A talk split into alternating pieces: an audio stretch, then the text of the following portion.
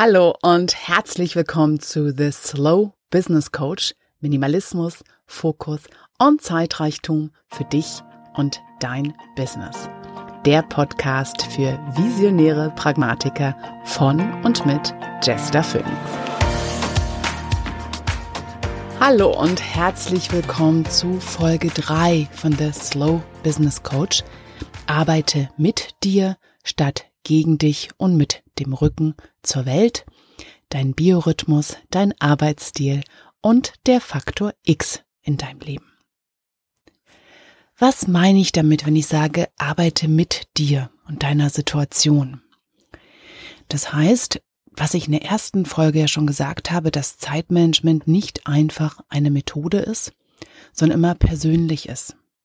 Und dass es dir nichts bringt, irgendeiner idealen Methode hinterher zu hechten und zu versuchen, dich da reinzupressen, sondern dass es viel besser ist, mit dem anzufangen, was du eh schon tust und wo du gerade stehst.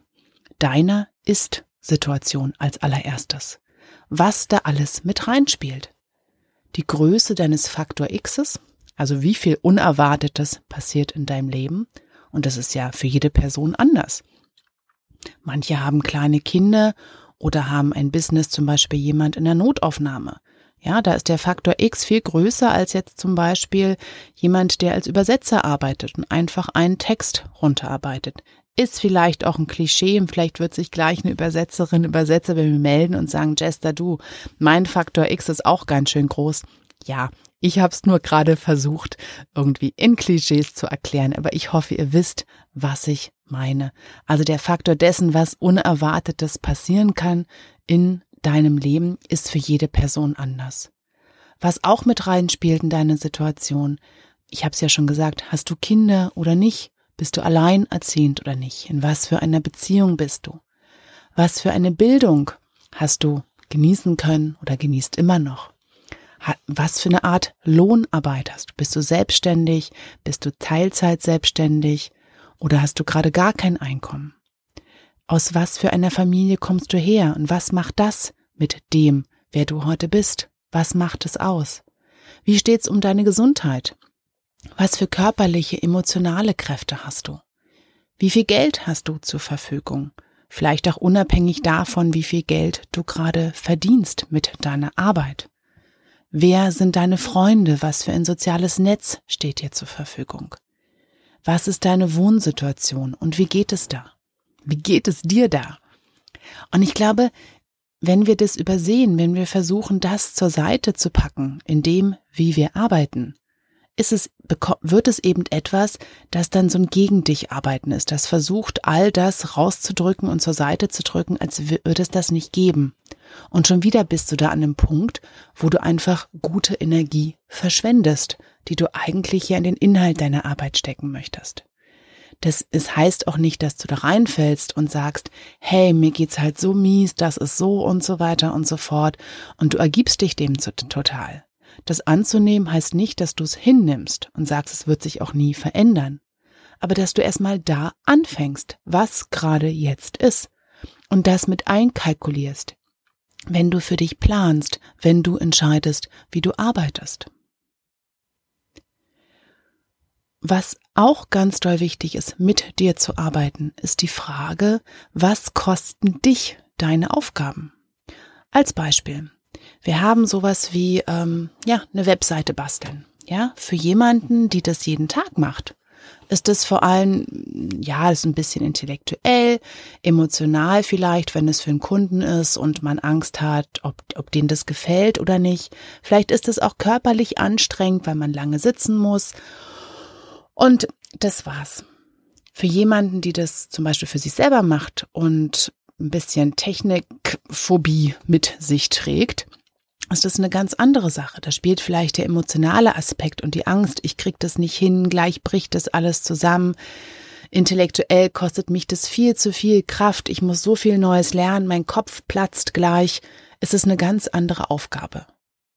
Das ist jetzt vielleicht ein sehr deutliches Beispiel von jemandem, die das professionell macht und jede, jemand, die das einfach nur lernt. Aber so sind alle Aufgaben, haben für uns einen ganz eigenen Anspruch, was sie kosten. Intellektuelle Kraft, ja, ist das Wissen. Aber zum Beispiel nicht einfach nur, wie schlau bist du und was für eine Bildung hast du. Auch zum Beispiel, was für ein Lerntyp bist du.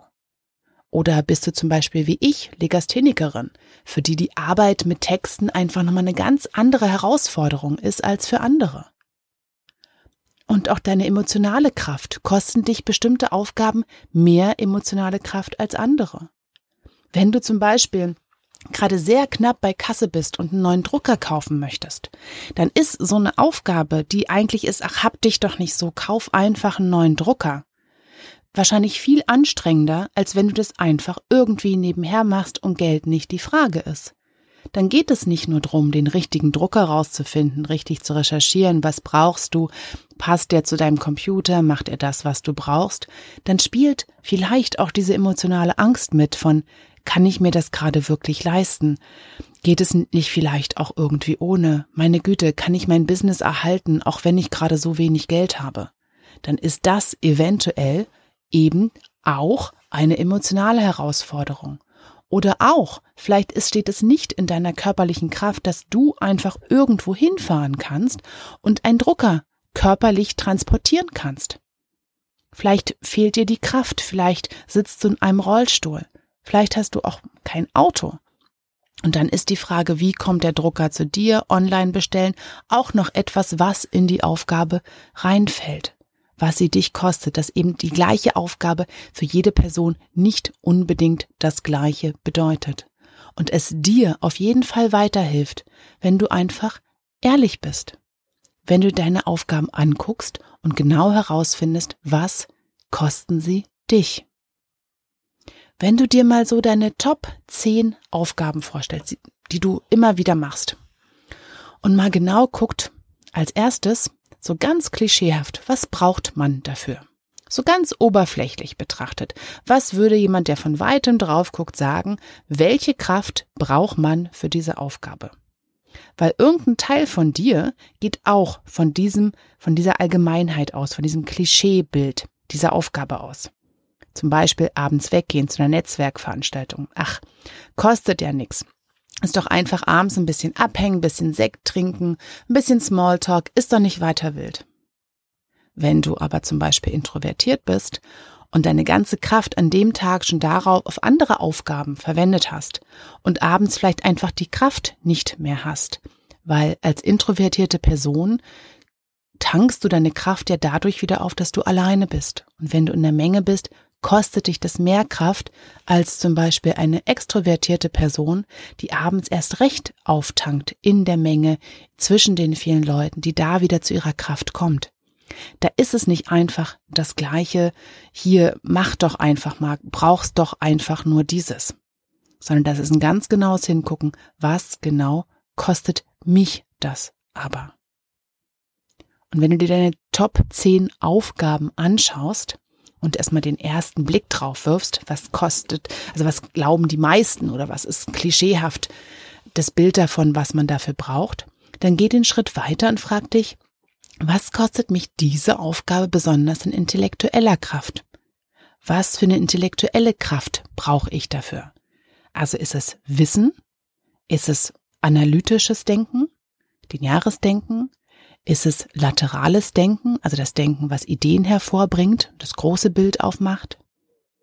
Was für eine Art intellektueller Kraft brauche ich hier drin? Und dann guck weiter, brauche ich irgendeine körperliche Kraft hier drin? Muss es mir dafür irgendwie gehen? Also das mindeste körperliche Kraft hört sich manchmal an wie, ach na ja, klar, für die ganzen intellektuellen Aufgaben am Computer und so, das kriege ich hin. Aber spätestens, wenn du krank bist weißt du, was du an körperlicher Kraft für bestimmte Aufgaben brauchst. Was brauchst du auch an emotionaler Kraft? Wie gut muss es dir emotional gehen, damit du bestimmte Aufgaben machen kannst? Oder was brauchst du dafür? Was macht dir Angst? Oder was versetzt dich auch in Wut? Oder was versetzt dich auch in Scham oder Traurigkeit? Oder eben auch in Freude? Wie sieht das Kräftespektrum aus, angesichts der Aufgabe, die da vor dir liegt. Und auch deine soziale Kraft, das, was in deine Empathie hineingeht, in deine Kommunikationsfähigkeit. Was brauchst du daran für diese Aufgabe? Und wenn du dir das alles so angeguckt hast und so ein bisschen Verständnis dafür bekommen hast, was deine Aufgaben dich wirklich kosten, ist der nächste Schritt nochmal zu gucken, wann ist deine Zeit dafür? Was gibt dein Biorhythmus her? Wann kosten dich diese Aufgaben einfach weniger? Wann hast du diese Kraft von Natur aus schon besonders stark zur Verfügung? Und dabei beobachte dich einfach mal für ein paar Tage. Beobachte dich vielleicht gerade bei diesen zehn Aufgaben, die du dir angeguckt hast. Wann ist deine Zeit für lineares Denken? Wann ist deine Zeit für laterales Denken, also für das Ideensammelnde? Wann ist deine Zeit für zum Beispiel körperliche Ruhe von ganz alleine? Wenn du zum Beispiel Meditationsaufgaben aufsprichst oder Yogalehrerin bist, dann weißt du, dass das mitunter die Kraft ist, die du erstmal kommen musst, bevor du deine Arbeit machen kannst. Wann ist deine Zeit für soziale Aufnahmefähigkeit? Wann kannst du jemandem zuhören? Wann kannst du in Verhandlung gehen? Wann ist überhaupt deine Zeit für Kommunikation? Wann kannst du mit jemandem reden, gut zuhören, darauf eingehen? Und wann ist deine Zeit für bestimmte körperliche Stärke? Und wann ist deine Zeit für eine besondere emotionale Stabilität? Ist sie gleich morgens, mittags oder eher abends? Wann fällt es dir leichter, Aufgaben zu erledigen, wo du vielleicht ein bisschen mehr Mut brauchst? Und das ist ein Beispiel, wie du einfach Aufgaben und deinen Biorhythmus zusammenbringen kannst. Ich werde dazu natürlich noch viel mehr sagen in den folgenden Folgen dieses Podcasts, aber für jetzt erstmal so ein Einblick, was es heißt, mit dir zu arbeiten. Und ich hatte das in Folge 1 schon erwähnt, Krähe und Schmetterling. Ich glaube, da habe ich es beschrieben als das chaotische und lineare Arbeiten. Aber auch dein Arbeitsstil ist etwas, wo es dir hilft, wenn du einfach umarmst, wie du es tust. Und ich erkläre das immer am liebsten an Beispiel eines Umzugs. Wir sind alle schon mal irgendwie umgezogen. Und es gibt so Leute, die so Möbelpacker ähnlich mit einem Karton in einen Raum gehen, an ein Regal und einfach einpacken, was da drin ist, bis die Kiste voll ist. Dann stellen Sie diese Kiste zur Seite, holen die nächste, falten sie, packen sie mit den nächsten Dingen aus genau diesem Regal voll, bis sie voll ist, machen sie zu, beschriften sie natürlich noch, packen sie zur Seite und gehen zur dritten Kiste. Und so weiter und so fort. Und am Abend ist die Wohnung gepackt. Und dann gibt es Leute, die schmetterlingsartig Mal hierhin, mal dahin was in die Kiste packen. Da sehen Sie noch was. Ach, Sie haben vergessen, da sind noch die Stifte, die müssen wir noch holen. Ah, Pullover. Ah, Pullover wollte ich sowieso mal aussortieren. Also mache ich das. Ah, ich will was essen. Oh, hier diese Küchenschublade, meine Güte. Also eigentlich kann man alles davon wegschmeißen. Oder ich schreibe mal auf, ich brauche einen neuen Besteckkasten, wenn ich schon mal umziehe. Okay, ich guck mal gleich, während ich hier meinen Kaffee trinke auf dem Handy bei Amazon, was ein Besteckkasten und so weiter und so fort. Und am Abend ist aber auch diese Wohnung gepackt. Und für diese schmetterlingsartige Person war das genau der richtige Impuls. Sie hat vielleicht unlinearer gearbeitet, chaotischer, man sah überhaupt nicht, was dabei rauskommt. Aber sie war vielleicht viel schneller dabei, weil jeder dieser neue, neuen Impulse ein Motivationsschub war, der sie einfach dazu animiert hat, das nächste zu machen. Während die Person, die krähenartig, und dieser Begriff Krähe kommt davon im Englischen, sagt man the way the crow flies, also Luftlinie, auf dem kürzesten Weg von A nach B. Und die Krähenperson arbeitet vielleicht langsamer und braucht einfach diese Struktur zu wissen, eins kommt nach dem anderen und dann kommt das. Und für die ist das die Sicherheit und die Motivation zu wissen, was als nächstes kommt. Das ist jetzt ein sehr vereinfacht und ich glaube, wir haben alle beide Bedürfnisse und sind vielleicht ein bisschen mehr Krähe, ein bisschen mehr Schmetterling. Aber warum es mir hier drin geht, ist für dich zu erkennen, wer bist du eher und wann. Ist es für dich zum Beispiel einfacher, am Morgen wie die Krähe anzufangen, weil du da mehr Struktur brauchst, mehr Stabilität, mehr Hervorsehbarkeit? Oder bist du morgens erstmal, um reinzukommen, eher Schmetterling und flatterst erstmal wild hin und her und machst irgendwas, bis du dich irgendwann fokussieren kannst, bis du dich irgendwann konzentrieren kannst und dann krähenartig arbeitest. Es gibt kein richtig und falsch darin. Es gibt darin kein so macht man's und so nicht, sondern ich lade dich in dieser Folge einfach nochmal ein, genau hinzugucken. Guck dir deine Aufgaben an, die, welche sind deine Top 10 und was brauchen sie von dir? Und dann den Tag anguckst und deine Kräfte, wann sind deine besonderen Zeiten dafür? Und dann eben auch, was ich meinte, nicht mit dem Rücken zur Welt. Guck dir an, was sonst noch drumrum ist. Das kannst du nicht einfach aussparen. Faktor X, das Unerwartete, ist eigentlich gar nicht so unerwartet. In den meisten Fällen. Ja, natürlich, wenn jetzt ein massiver Stromausfall in deiner Stadt ist. Ja, also das ist dann wirklich etwas, worauf du vielleicht nicht vorbereitet sein konntest in irgendeiner Form.